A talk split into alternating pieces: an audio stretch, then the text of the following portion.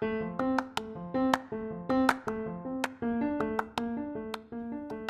and welcome to Philosophy and Fiction in Modern Spain. I'm Dr. Todd Mack from Hillsdale College. Today we talked about how uh, Marta's husband Eduardo tells Victor about what happened to him when he was in England, and then the book is pretty much over after that.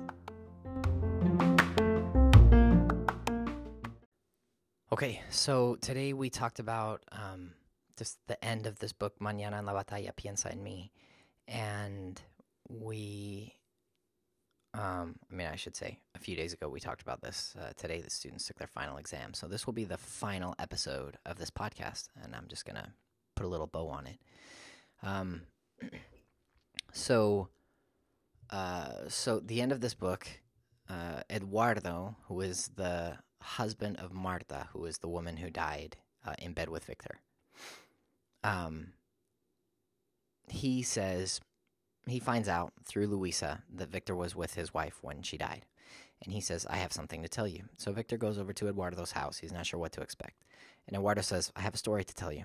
So he says, uh, I myself had a lover, and um, she's a, a nurse in, here in Madrid. And um, she came to me one day and told me that she was pregnant. And I had been ready to leave the relationship and uh, and and she told me that she was pregnant, and um, I didn't really know what to do. We talked about it for a little bit, and I told her I wanted an abortion. I wanted her to get an abortion, and she didn't want to, and I I told her that she had to, and eventually she said, okay, that's fine. So we decided to go to England to get an abortion for uh, for her. So um, so uh, Eduardo and this woman go to England and they're staying in separate hotels and the whole thing's a secret that it's a secret that they're there together because they don't want people to know. Uh, and so they go um, and uh, the night before she goes in to have her abortion is the night that marta dies. And victor had tried to kind of call but then he didn't really and he hung up and um, and eduardo says man if you had called me the night that my wife died instead of just leaving like a ghost. I would have known that my wife was dead. I probably wouldn't have pushed this woman to have an abortion, and uh, and I could be with her, and I'd be happy. And uh, and right now I'm not. So uh, so Eduardo and this woman they go to the clinic, and she asks him to wait outside. So she says it's going to take a couple hours. You just wait outside, and then I'll come out when I'm done and she's all sad and she looks nervous and he's worried about her and he's waiting outside in this cafe and he waits for about an hour and then he goes in to check on her because he can't he can't stand not knowing if she's okay. And he goes in and he asks for her at the receptionist uh, desk and they tell him uh, there's no woman by that name here. Uh, and he says no she came in for an abortion. And they said if she had come in for an abortion she would have had to be checked in last night and he's like, "What?" And so he uh, he looks around a little bit and he sees her in the waiting room reading a magazine, and she's totally fine. She's not pregnant. She was faking her pregnancy and was going to fake the abortion so that uh, Eduardo would feel bad and decide to stay with her. And Eduardo is upset about this, and he tells her that he's upset, and then he goes to his apartment, she goes to her apartment. And then later that night, it's pouring uh, rain, and she comes to his uh, hotel. She's in her hotel. He's in his hotel. And she comes to his hotel and she says she's really sorry. And they decide to go out to eat. So they go out to eat together. And then they leave there and they get on this bus. And um, they're driving in the bus. It's a double decker, uh, you know, those London double decker buses. And Eduardo is just filled with rage at this woman for what she's done and so he actually tries to strangle her, and she's like, he almost kills her. And then, and, and then eventually he's like, oh, man, what am I doing? I'm about to kill this woman. And so he lets go of her. And she runs off of the bus. And as soon as she steps off the bus, she gets hit by a taxi and dies.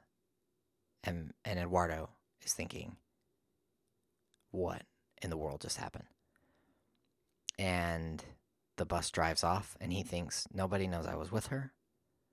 Uh, and so he just doesn't tell anybody that, that he knew her. and he goes back to Madrid and he says, I, I didn't kill her. You know, she was killed by a taxi. But he obviously feels guilty about this and he doesn't really know what to do. It's, it's a similar situation to, um, to what happened with Victor, right? He didn't kill her, but he was there. He knew about it. And now he doesn't know what to do with this death that's on his hands. And that's basically the end of the of the book. Victor is is there in Eduardo's house, which was Marta's house, and he walks by uh, the little boy's room, and he sees these model airplanes of uh, they're planes from the Spanish Civil War and World War II, World War One, and he thinks a little bit about those, and then he and then he just kind of leaves. He's like, "Man, what a story!" And then, like, what what are you supposed to say to that? And then he walks off. And that's the end of this of this novel. Um, so, uh, so what's going on here? Um,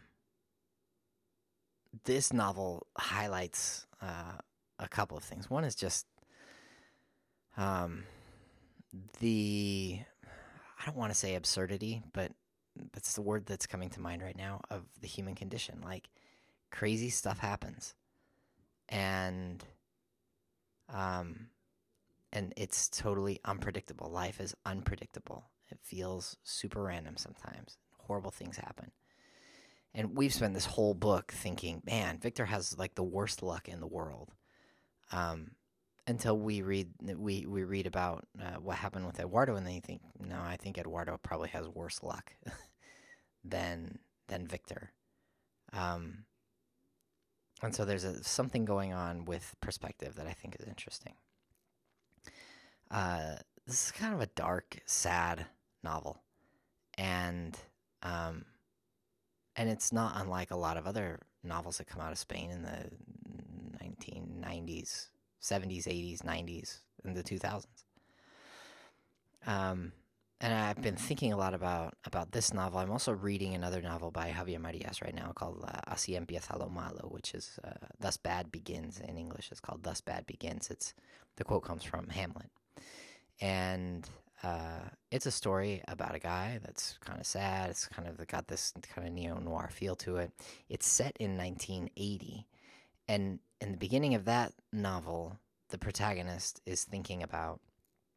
Um, uh, he has occasion to think about Spanish Civil War, uh, post-war, and transition, and um, transition to democracy that happened in the 1970s, uh, late late 1970s, early 80s, and it's very interesting. I think it's I, really I think it's some of best uh, S's best work, and he writes about how hard that transition was because you have on the one hand you have the promise of democracy, and on the other hand you have the horror of war, and there were clearly criminals, war criminals in Spain during the Spanish Civil War and, and the post war.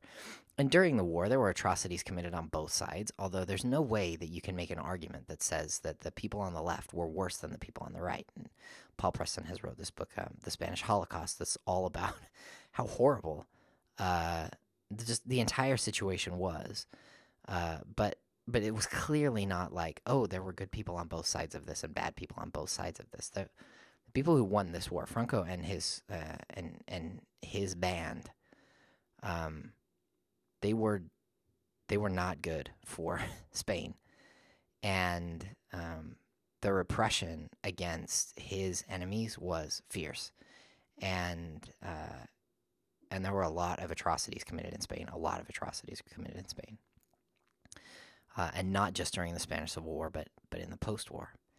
And people know this, uh, and um, and yet part of the ability, this kind of miraculous ability of Spain to move from dictatorship to democracy in this mostly bloodless transition to democracy is because the Spanish people had to make a decision to forget about the past.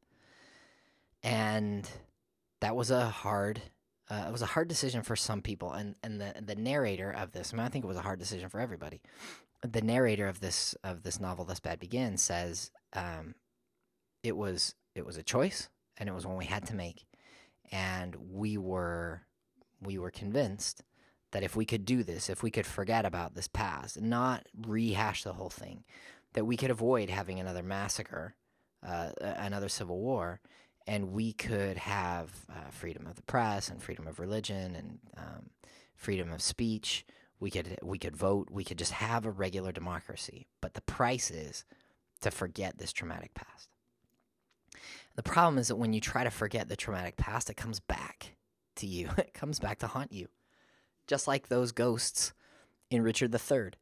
And this is why I think that uh, that Mañana en la Batalla Piensa en mí is such a great book because uh, it doesn't talk a lot about the Spanish Civil War, but it's clearly about the Spanish Civil War. That you see in the beginning, uh, you talk, uh, you you see um, Victor, and he looks in the little kid's room, and he sees these planes, and it makes him think about the the bombings in Madrid and all of these things. Then we see that again, uh, kind of bookend uh, at the end, and um, there's another quote in Thus Bad Begins where one of the characters says everything is about the Spanish Civil War, and in some ways, everything in contemporary Spain kind of is about the Spanish Civil War. Um, contemporary Spanish politics is still, in some ways, largely about the Spanish Civil War. Um, but this book clearly is. And uh, I mean, it's interesting to me that you have uh, a book written in the 90s and then another book written more than 10, almost 15 years later. Thus Bad Begins was written in 2011 and Marias is still thinking about the same kinds of things. Uh, and the way that when you forget about this past, you try to push it, uh, push it away, not think about it, ignore the trauma, the traumatic thing that happened, pretend like it didn't happen. Then it kind of comes back uh, to to haunt you. I mean, it really does. And um, and I think this is this is an important um, thing to note. And, and it's the kind of thing that Julian Marias is talking about in uh, The Vital Function of Truth in that essay that I've been talking about this semester. That when you see that something is wrong, when something comes and shakes up your world and you realize that your belief system is flawed in some way, when the traumatic thing happens, then you can either face it or you can run away from it. And if you run away from it, if you ignore it, then there will be consequences just like there are consequences for facing it, trying to figure out how to move forward. And um, so I think it's important on a on a, a, societal level and also on a on a personal level. Um, Victor's inability to deal with the trauma of his past turns him into a ghost. Uh, he has no purpose. He kind of wanders aimlessly through Madrid thinking about a lot of stuff, but not really doing anything and not moving in a direction that's that's positive. Um, and and the thing about Marias in this novel is that he does not give us a lot of answers. It's a cautionary tale. Uh, and I think we need cautionary tales. I cannot read Javier Marias all the time. It's dark and it makes me sad. it makes me sad to realize that um, that life is sometimes arbitrary, seemingly arbitrary and that bad stuff can happen. Really bad stuff can happen at any time. And sometimes it makes sense and sometimes it doesn't. Uh, but you just never know. And um, and sometimes we do try to repress traumatic things that happen to us. It's hard to face hard things. Uh, but when we don't, then bad stuff happens. Those Richard III, those ghosts come back and they say, tomorrow, when life gets hard, tomorrow in the battle, when everything is hard and your back is up against a wall, you're going to be thinking about me. You're going to be you're going to be thinking about uh, the traumatic things that have happened to you or the or your regrets. You're going to think about the mistakes that you've made. And and that's not where you want to be. When you're in battle, you want to be battle ready. You want to have your you want to have focus. You want to have your eyes uh, looking at what they need to be looking at. You don't want to be thinking about the ghosts of your past. And and so when I read this, it reminds me um, I need to make sure that my conscience is clear. I, I want to see the world clearly. I want to not ignore the big things in my past that are hiding back there because I don't want them to come and uh, and occupy my mind when I'm in the battle. I need to have a clear mind, and uh, uh, that's it's really important. I think Shakespeare understood that. I think Marias understands that, and I'm hoping uh, that that I can understand that better. So, um, anyway, those are my thoughts about this novel. My thoughts in general about Spanish literature and uh, and philosophy at the end of this semester. This was kind of an experiment. I taught a lot of things that I haven't taught before, um, and by and large, I'm really happy with uh, with what we've done this semester. I think that looking at Unamuno and Ortega and Maria Zambrano and Julian Marias, those are all people worthy of study and uh, and we should we should know them better. We should understand their arguments better. Um, it helps you think about life uh, in a better, clearer way, and uh, and I'm glad about that. I'm excited to in the future use more of these of these thinkers and and find others. Um, and uh, so that's that.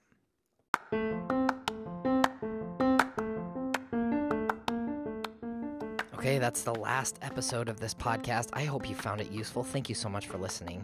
Uh, feel free to reach out with questions or feedback by finding me on Twitter at Todd K. Mack or emailing me at tmac at hillsdale.edu. Again, thank you so much for listening and have a great summer.